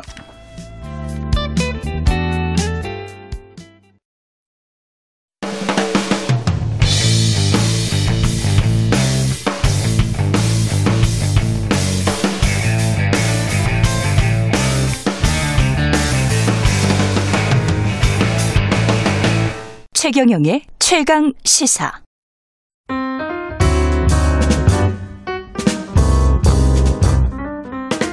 네, 더 나은 미래를 위해서 오늘의 정책을 고민합니다. 김기식의 정책 이야기 식센스 김기식 더 미래연구소 소장 나와 계십니다. 안녕하십니까? 예, 안녕하세요. 중국의 홍다그룹 어, 아주 뭐 경제 신문들의 헤드라인을 지금 계속 장식하고 있는데요. 어떻게 보십니까? 이게 부채가 우리 돈으로 355조. 예. 네, 그러니까 오늘이 운명의 날이죠. 예. 그러니까 이제 오늘 그 마- 만기가 돌아오는 회사채 한 1,400억 정도를 못 막으면 음. 이제 그 디폴트 부도가 나는 어, 상황이 되는 거고 이제 그것 때문에 전 세계 어, 금융시장과 증시가 어, 지금 이번 사태의 처리를 지켜보고 있는 건데 이 헝다그룹이라는 게 이제 부동산 개발 회사인데요. 예. 뭐 우리 청취자들께서도 옛날에 강남이 배추밭이었다가 지금은 뭐 그 부의 상징인 데가 됐지 않았습니까? 잠실이 뽕밭 아니었습니까? 뽕밭. 그렇죠. 예. 예. 그런데 이제 그 이게 그 후진국에서 경제가 성장할 때는 이 부동산 건설이라는 게 경제나 고용에서 중요한 역할을 하게 되고 그거에 따라서 부동산 가격이 엄청나게 오르죠. 강남이 그 상징이었다면 중국도 마찬가지입니다. 예, 뭐 예를 들어 상해 푸동공항 있는 데는 원래는 거기가 뭐 그냥 어촌 마을이었는데 음. 이 개혁 개방 이후에 수천 배 뭐 누구 말로는 수만 배씩 그 이제 집값이 올랐다고 할 정도니까 예. 부동산도 우리와 마찬가지로 엄청난 부동산 건설 어, 붐이 일어났고 그 과정에서 막대한 부를 축적한 거죠. 그래서 이 헝다그룹 왜 이제 회장이라고 하는 쉬자인 같은 경우는 뭐다 아시는 알리바바의 마윈 뭐 텐센트 오너 다음으로 세 번째로 부자일 정도로 돈을 많이 벌었는데 문제는 이 회사가 이제 그 부도가 날 수 있는 그런 음. 상황이 온 거죠. 왜냐하면 이게 부동산이라는 거는 그 개발할 때 자기 돈 갖고 하는 게 아니거든요. 다 은행에서 빚을 내서 어, 지은 다음에 분양을 해서 그 분양에서 들어오는 돈으로 이제 빚을 갚아서 이익을 남기는 이런 구조인데 부동산 개발 회사가 위기가 온다는 건 두 가지 요인이 복합적으로 작용하는 거죠. 지금 어 중국에 한 1년에 한 1,500만 채의 집을 짓습니다. 숫자가 개념이 다르죠? 1년에 1,500만 채. 예, 예. 1년에 1,500만 채를 짓는데 그 중에서 4분의 1이 지금 미분양이 예, 되고 있는 겁니다. 아, 미분양이 부- 그렇게 그렇습니다. 예, 많군요. 이제, 이제 중국도 부동산 버블이 꺼지기 시작하는 거죠. 그렇게 예. 이제 분양이 안 되는 상황에서 중국 당국이 어, 최근에 이제 부동산을 좀 어, 잡겠다고 하면서 부동산 대출 규제를 어, 하기 시작했습니다. 직격 적으로. 예. 그러니까 이제 홍다그룹이 어, 이 부동산 거품이 꺼지기 시작하는데 대출 규제를 맞으면서 지금 이제 어, 부도 위기에 올렸는데 이게 355조면 우리나라 GDP의 20% 그렇죠. 수준이니까 정말 부채 규모가 어마어마한 거죠. 예. 근데 이제 자산도 그 정도는 가지고 있을 거란 말이죠. 이 회사. 부채가 곧 자산인데 이제 예. 부채 규모는 워낙이 큰 거죠. 음. 어, 그런데 이게 부채가 이렇게 크긴 하지만 이제 문제는 이 그 헝다그룹의 위기가 어 미, 중국의 금융 시스템 위기로 갈 거냐? 전이가 될 것이냐. 아, 이게 이제 전 핵심이죠. 세계 주모 예. 점인데 근데 이제 헝다그룹의 이 그 이 부채 규모라고 하는 게 중국 은행들의 전체 총 여신에서 차지하는 비중은 한 0.3%밖에 안 됩니다. 0.3%. 그러니까 중- 얼마든지 예. 관리 가능한 수준인 건 한데요. 그럼에도 불구하고 이번 헝다그룹의 이 파산설이 돌면서 전 세계 증시가 추석 연휴 기간에 폭락을 했는데요. 그 이유는 뭐냐면 헝다 자체도 뭐 크긴 하지만 중국 경제 규모로는 감당 가능한 수준일 수 있는데도 불구하고 이런 반응이 나온 이유는 뭐냐면 앞서 말씀드렸던 것처럼 헝다만이 아니고 어, 전체적으로 부동산 경기가 지금 깔- 깔아앉고 있고 그 다음에 부동산 대출 규제는 꼭 헝다에게만 겨냥돼 있는 건 아니니까 그렇죠. 어, 전 부동산 개발 업체들이 다 어려워질 거다. 근데 어, 그러니까 다시 말해서 헝다그룹의 일종의 어, 부도가 트리거 역할을 하면서 할 것이냐. 다른 부동산 중국의 부동산 업체들이 줄도산하는 사태로 갈 수도 있다. 음. 만약에 그렇게 될 경우에는 아까 말씀드렸던 것처럼 헝다 정도는 중국의 은행들이 관리 가능하지만 이게 어, 관리 가능하지 않은 수준까지 갈 수 있는 거죠. 왜냐하면 중국의 은행들도 헝다가 마- 그 부도나가 나게 되면 어 이게 부동산 개발업자들이 이게 부도날 수 있구나라고 부- 이 채권들을 회수하기 시작하면 예. 이게 그 괜찮은 부동산 회사들도 유동성 위기에 빠져서 부도가 날 수 있고 그렇게 되면 다시 은행들의 부실 규모가 커지 부실 채권이 늘어나게 되고 그러면 더 많이 대출을 해소하려고 하는 이런 악순환 과정에 들어가면서 전체적으로 어, 부동산 업계들이 다 줄도산하고 예. 은행권이 위기에 빠지는 음. 이게 이제 우리가 2008년도 리만 브라더스 사태가 터지고 나서 대한민국에서 벌어졌던 건설업계의 그이 중소 건설업체를 중심으로 줄도산했던 그렇죠. 상황하고도 좀 비슷한 거거든요. 그러니까 그렇게 될 경우까지를 염두에 둔 위기감들이 어, 전 세계 증시의 폭락으로 이어졌던 거죠. 근데 구제 금융을 할 거냐 또는 구조 조정을 할 거냐 이게 네, 네. 전혀 다른 문제인데 네, 네. 중국 정부가 구제 금융을 해서 음, 홍다나 또는 홍다까지는 민영그룹이니까 그냥 여기는 망하게 하고 다른 뭐 국유 기업들 같은 경우는 뭐 이런 상황이 되지 않도록 뭐 어떤 조치를 취한다든가 뭔가 발표를 한달지 그럴 가능성. 아니면 그냥 부동산 경기가 좀 빠지도록 구조 조정 이 전쟁이 자연적으로 일어나도록 그냥 내버려둘 가능성 어떻게 보십니까? 그러니까 이제 이 헝다그룹 사태는 두 가지 다른 차원으로 좀 봐야 되는데 중, 예. 이게 헝다그룹이 어떻게 될 거고 거기에 중국 정부는 어떻게 할 거냐라고 그렇죠. 하는 하나 문제고 예. 두 번째는 이번 사태가 아, 이 어디까지 파장이 있을 거냐 예. 또그 끝으로는 이제 중국 경제를 중장기적으로 어떻게 봐야 되냐 이런 음. 문제들이 남는데 먼저 헝다그룹의 미래가 어떻게 될 거냐는 현재로서는 저는 어, 예측하기가 조금 어렵다라고 봅니다. 무슨 얘기냐면 어, 헝다그룹 사태가 어, 연이은 부동산들의 줄도산과 금융 시스템의 위기로까지 가지는 않을 거라고 보지, 봅니다. 예. 그러나 헝다그룹에 대해서는 중국 당국이 어떻게 하느냐에 따라서 결정이 되는데 그 중국 당국의 판단은 이걸 겁니다. 자신들이 충분히 헝다그룹을 부도시키고도 부도나는 걸 방치하고도 음. 어 이것이 부동산 업계의 줄도산으로 가지 않도록 음. 그래서 중국 금융 시스템 위기로 가지 않도록 관리할 자신이 있으면 헝다그룹을 파산하도록 그냥 둬서 오히려 본보기로 삼을 거고요.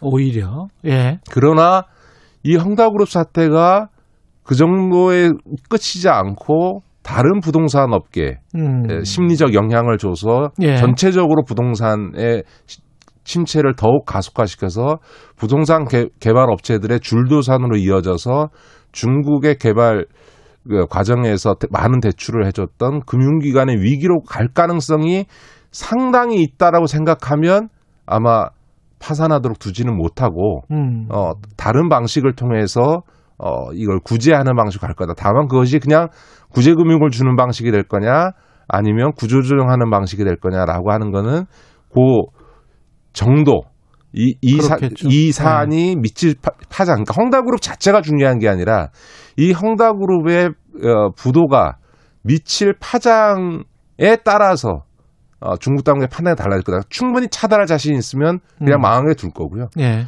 자신이 없다고 보면 어떻게든지 개입할 거다. 이렇게 보는 거죠. 결국은 중국의 은행들이 어느 정도 타격을 입을 거냐 이 헝다그룹이나 부동산 네, 네. 경기의 침체 때문에 네. 그게 가장 중요할 것 같단 말이죠. 그렇죠. 그러니까 예. 지금 중국의 부동산이 중국 경제에서 차지하는 비중이 무려 한 29% 30%에 가깝습니다. 예. 뭐그 더군다나 이게 중요한 거는 중국 사람들도 우리나라 분들과 비슷해서 그 자산의 78%를 부동산으로 갖고 있습니다. 그러니까 미국이나 이런 데들의 예. 두 배가 넘는데 그 이유가 뭐냐면 미국이나 유럽 같은 경우는 자산의 상당 부분을 금융 자산으로 갖고 있는 반면에 예. 이 동양권은 땅을 좋아하기 때문에 그렇죠. 예. 어, 땅으로 갖고 있습니다. 그러니까 이게 예를 들어서 이런 부동산 어, 개발 업체들의 줄도산이라고 하는 거는 부동산 버블이 터지는 형태로 나타나기 때문에 음. 부동산 가격의 폭락으로 지- 이어질 가능성이 있고 예. 그렇게 되면 중국의 이 자산을 갖고 있는 사람들이 다 자산 손실을 보는 상황이 되니까 음. 중국 경제에 엄청난 파장을 어, 미치게 되고 어, 지금 3년임을 해야 되는 시진핑 입장에서는 정무적으로 감당하기 어려운 거죠.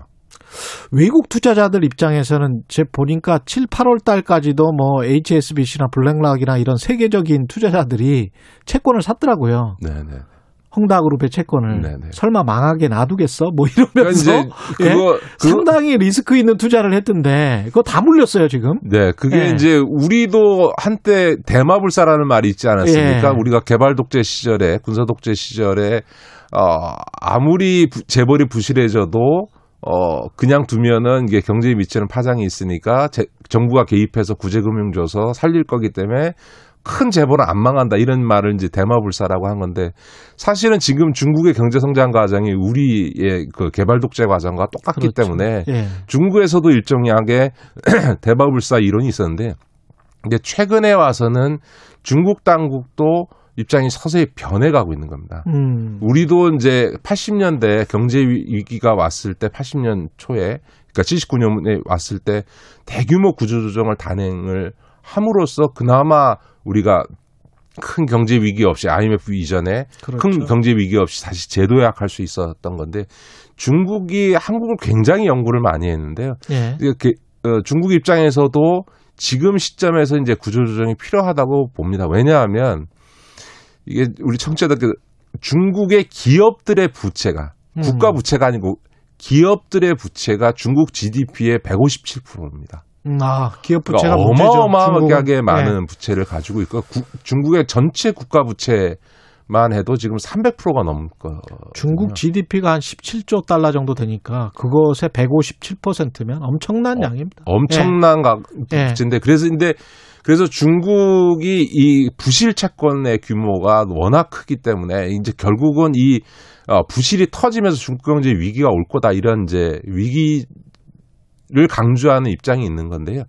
이것도 양면이 있습니다. 그러니까 한편에서는 중국의 부채가 엄청나긴 한데 음. 문제는 그게 다 국내 부채가 주로 있고 그 국내 부채는 중국 공산당이 예. 역시 공산당이기 때문에 얼마든지 조절 가능한 수 있어서 게다가 외화 금융 자산도 굉장히 네, 많잖아요. 예. 외화 근데 이제 부채 자체는 국내 부채가 대부분이어서 그 그런 국내 부채는 어, 조절 가능하다. 예를 들어서 일본이 그 GDP의 225%의 그렇죠. 부채를 갖고 있음에도 불구하고 예.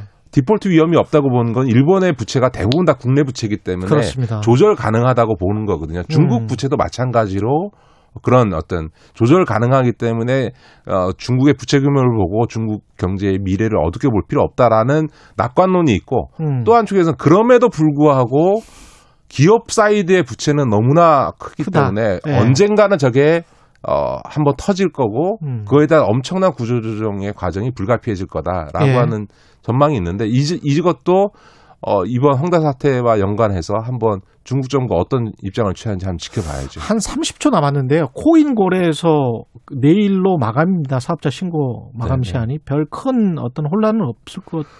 파장이 있겠죠. 예. 오늘이 이제 마지막으로 거래가 가능한 날이니까요.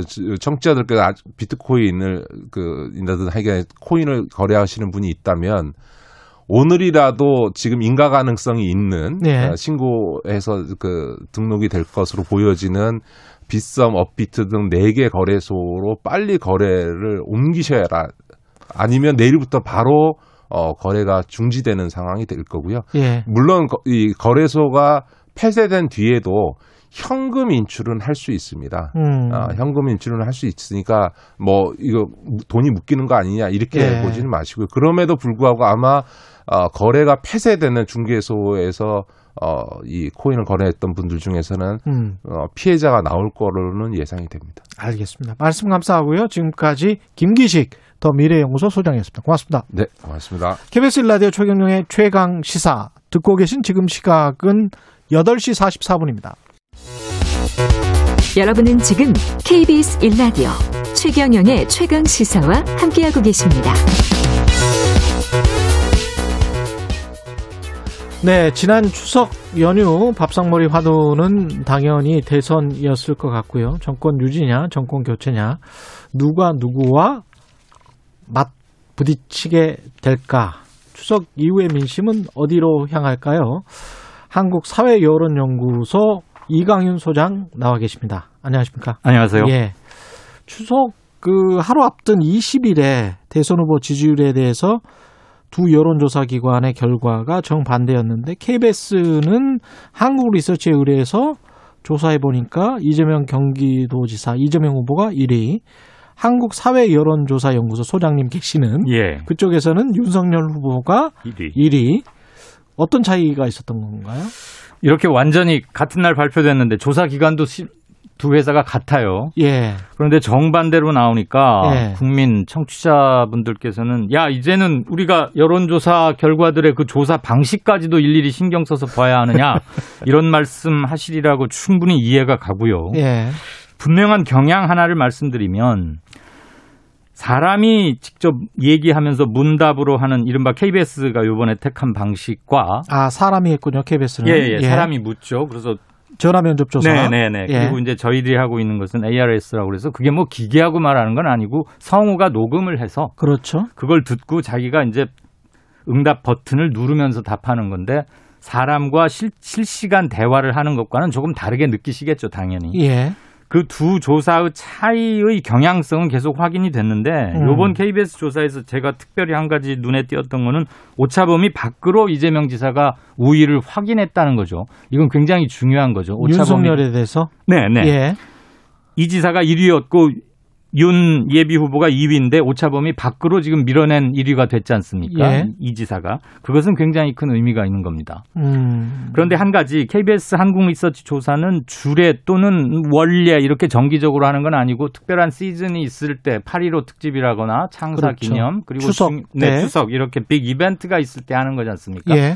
그래서 경향성을 확인하기에는 조금 횟수가 미흡한 감은 있다 이런 점은 하나 있고요. 예. 또 하나 중시해서 보셔야 될 게 전체 조사에 응답한 사람 중에서 자신을 보수라고 밝힌 사람의 비율과 진보라고 진보라고 밝힌 또 중도라고 평하는 사람들의 비율 차이가 실은 굉장히 중요합니다. 아, 예. 이번 저희 KSOI 조사에서는 윤석열 예비 후보가 한 달 만에 오차범위 내이지만 1위로 다시 복귀? 아무튼 1위를 예. 했는데 저희가 지금 7달째 매주 조사를 해오고 있는데요. 음. 이번 조사치에서 자신을 보수라고 밝힌 사람의 비율이 조사 실시 이래 7달 만에 최고치였습니다. 어. 35.5%였는데요. 그만큼 응답자의 보수 성향의 그 응답자들이 많았다. 많았다. 그 말은 예. 저희가 보수만 골라서 전화를 드린 이유는 전혀 그럴 일이 만무하고요. 그렇겠죠. 보수층 사람들 중에서 발언 욕구가 늘어났다. 아. 그럼 왜 그랬을까? 음. 고발 사주 문건을 예. 쭉 들여다 보니 이게 예. 9월 2일 날 첫 보도가 나왔습니다. 이건 뭐 기자들이나 따질 얘기이긴 하지만. 예.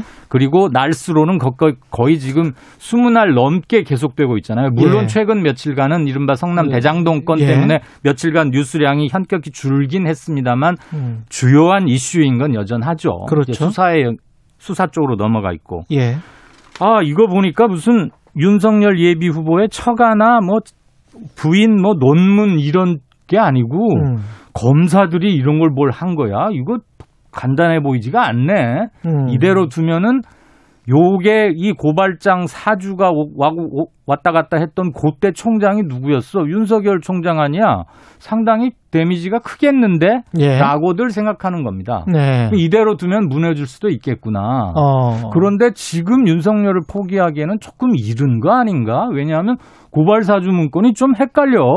그렇죠. 어, 윤석열 네. 총장이 이걸 인지했는지 네. 보고를 받았는지 아직 불분명한데 거기 국정원장은 또 왜 나오는 거야? 예. 이게 뭐 헷갈리네 이러면서 사람들이 어리둥절하다가 보수층에서 그 결집 강도가 강해졌다고 봅니다. 이 조사 시기 관련해서 대장동 개발 네. 의혹 네. 이거 이, 이 의혹이 터지고 난 다음에 지금 KSOI 조사가 조사와 이루어졌죠. KBS 조사는 어떻습니까? KBS 조사도 마찬가지입니다. 저희는 예. 9월 17일, 18일 이틀간 조사했고요. 예. KBS 조사는 16, 17, 18일 3일간 조사했어요. 어느 정도로 인지하고 있었다. 어, 대장동 건이 처음으로 어, 나온 예. 것은 9월 12일, 3일경입니다. 뉴스가 나온 것은. 예. 그런데 이게 굉장히 그 당과 당 애초에 제, 문제 제기자는 국- 국민의힘이었는데 예. 민주당 내에서 이낙연 후보 측도 일부 문제를 제기하고 하면서 좀 양상이 복잡해지고 예. 이낙연 아, 이지사 캠프에서 아주 능동적으로 기민하게 대응을 하면서 거의 매일 하루에 관련 팩트 새로운 게 한두 건씩 늘 쏟아지니까 어. 뉴스가 계속 살아서 움직였어요. 예. 그러다 보니까 뭐 언론에서는 아무래도 살아있는 뉴스 new가 원래 새로운 거니까 그렇죠. 그래서 고발 사주보다는 대장동 건을 많이 다루게 됐는데 이거 역시도 아직 밝혀져야 할 팩트, 사실관계가 좀 규명되어야 할 게 많지 않습니까? 맞습니다. 예. 그 과정에서 조사 응답자들, 국민들께서는 이거에 이 건에 관한 정치적 판단을 아직은 좀 유보하고 계시는 건 아닌가. 왜냐하면 네. 어떤 판단을 내리기에 충분할 만큼의 팩트가 밝혀진 건 없는 것 같고 예. 양측 공방이 너무 센 것 같고 예. 들어보면 조금씩 수긍이 가니까 음. 왜 그렇게 돈을 큰 돈이 나온 거야? 이득이 커도 돼? 이러다가 그게 원래 시가 못 가져갈 건데 가져온 거대. 그럼 또 그걸 들어보면 맞고 말이죠. 그래서 아직은 아직은 엇갈려 한다. 네 네 네 그런 예. 점이 있습니다. 지금 저 KBS 조사하고 KSOI 그 TBS 의뢰한 조사하고 그 조사 의뢰자 조사 시간 네. 조사 일시 같은 거는 좀 한- 밝혀 주시기 바랍니다. 아, 예. KBS 조사 같은. 경우는 KBS 거는 저 중앙선거 여론조사 심의위원회 홈페이지를 보시면 좀 되겠고요. 그렇죠. 한국 리서치가 조사한 겁니다. 예, 예. 한국 사회 여론연구소가 조사한 것은 TBS 의뢰로 한 건데요. 전국 네. 만 18살 이상 성인 남녀 1,004명을 대상으로 9월 17일, 18일 이틀간 조사했고요. 음, 선관위 제공 무선 ARS 방식 100%, 응답률 6.9%, 표본 오차는 95% 신뢰 수준에서 플러스 마이너스 3.1% 포인트. 이 점은 예. KBS 조사도 마찬가지입니다. 예, KBS도 같고요. 네. 예. 오차 범위가요. 예. 네. 이 지금 저 민주당 같은 경우에 호남이 가장 중요할 것 같은데요. 네. 이 어떻게 보세요? 지금 이번 주 주말에 지금 주말에 발표가 되죠. 예. 말 그대로 슈퍼 위크고 예. 일반 경선 시민 선거인단으로 참여한 분들 것도 함께 발표되기 때문에 실질적으로 그렇죠. 민주당 경선을 요번 주에서 판가름 난다라고 보시면 될 것 같은데 아, 지난주에 비해서 예. 아, 한 달 전 비, 한 달 전에 비교해서 말씀드리는 게 훨씬 더 나을 것 같습니다. 예. 이낙연 예비 후보는 한 달 전에 비해서 4%포인트가량 광주, 전라, 예. 호남에서 올랐고요. 예. 이재명 지사는 1%포인트가량 빠졌습니다. 이거 같은 경우 아까 그 TBS 조사입니까? 네. 예, 예. 한- TBS KS. KSOI 조사. 조사. 예. 1%포인트가 한 달 전에 비해서 빠졌다. 이것은 허용오차 음. 범위 내에서도 매우 하단에 속하는 좀 예. 작다고 볼 수 있지만 4%포인트 오른 거, 예. 이낙연 지사가 오른 거. 한 달 전에 비해서 이것은 약간의 의미를 부여할 수도 있다. 오차범위 밖 아, 오차 범위 이내이긴 한데 이내지만. 오차 범위는 플러스 마이너스 3.1이니까 다 예. 합치면 6.2인데 그렇죠. 오차 범위 밴드 안에 들어 있기는 하나 예. 보는 시각에 따라서는 4% 포인트의 의미를 부여할 수도 있겠다. 특히 NY 추미 예. 추미애 후보 같은 경우는 어떻습니까? 추미애 후보도 비교적 상승세입니다. 이것은 예. 고발 사주 문건이 집중적으로 보도되기 시작하면서 아 역시 검찰은 개혁되어야 됐었던 거 아니야? 그러면서 검찰 개혁의 이쪽 편 상징이라고 할 수 있는 추미애 전 장관에게 음. 많이 관심이 갔던 거죠. 그렇군요. 네. 그 야당 같은 경우는 홍준표 후보의 약진이 여전합니까? 네. 지난주 제가 며칠 전에 이 자리에 네. 나와서 6주 연속 한 번도 빠지지 않고 계속, 계속 올랐다. 그랬잖아요. 그건 거의 유일했다라고 네. 했고 유튜브에 보니까 그것도 썸네일의 제목으로도 뽑혔던데 그 추세는 아직은 갑니다. 그러면 7주 연속 8, 7주 연속입니까? 그렇게 되면? 그게 조금 애매한데 애매해요? 보수권으로만 보수 진영 주자들만 딱 불러주고서 물어보면 7주 연속 상승은 맞고요. 아. 여야 후보를 함께 불러줬는데도 6주 연속 지난주까지 하다가 예. 요번 주, 그러니까 가장 음. 최근 조사에서는 1%포인트 하락했어요. 예. 근데 역시 이것도 조사 응답에 어느 정도 샘플이, 표본이 형성되느냐, 그거하고도 좀 관련이 있습니다. 어쨌거나 아. 1%포인트 숫자상으로는 하락했으니까 주춤이라고는 봐야 하겠습니다만, 추세적으로 이제 오를 만큼 오르었으니까 빠진다라고 하기에는 아직은 조금 이르다. 예. 그렇습니다. TV 토론 같은 거는 1차 TV 토론이 있었잖아요. 9월 국민의힘 같은 16일 날 있었죠. 그게 별로 영향은 안 줬나 봅니다. 네, 정치부 기사를 써야 하는 정치부 기자들한테는 굉장히 큰 뉴스였을 텐데요. 예. 그게 그 전국 단위 공중파 방송도 아니었고 아. 그리고 이른바 골든타임 8시 밤 8시나 9시 뭐 요때가 아니고 조금 5시부터인가 해서 애매한 시간대도 있었고 본 사람들이 많지 않군요. 네, 물론 다른 언론들이 핵심만 간추려서 기사를 많이 쓰긴 했습니다만 그럴 경우에 직접 공중파에서 골든타임에 방송되느냐 안 되느냐 시청률하고는 그렇지. 좀 상관이 상당히 있고요. 예. 그날 많은 후보들이 여러 얘기를 했기 때문에 음. 전국적 이슈로 확 떠오르는 것은 그닥은 없었습니다. 물론 뭐 홍준표 후보가 조국 수사에 대해서 뭐라고 했던 거 가지고 논란이 됐습니다만 예. 그런 것들이 뉴스가 유통돼서 전혀 뉴스에 별 관심을 갖고 있지 않은 분들, 실은 이분들도 여론조사 대상이 되거든요. 그렇죠. 그분들까지 인지하려면 시간이 좀 걸립니다. 아무리 아. 디지털 세상이라 하더라도. 예. 그래서 시시각각 뉴스를 다루고 그걸 업으로 삼는 분들이 음. 이 뉴스가 과연 전체 국민 평균적 국민들에게 얼마만큼 빠른 속도로 퍼져가서 그들이 어떤 정치적 판단을 하게 될까를 따지실 때 자기 위주로 보면 안 되겠다 그런 점은 좀 생각합니다. 예. 오늘 말씀 감사하고요. 지금까지 아. 한국사회여론연구소 이강윤 소장이었습니다. 고맙습니다.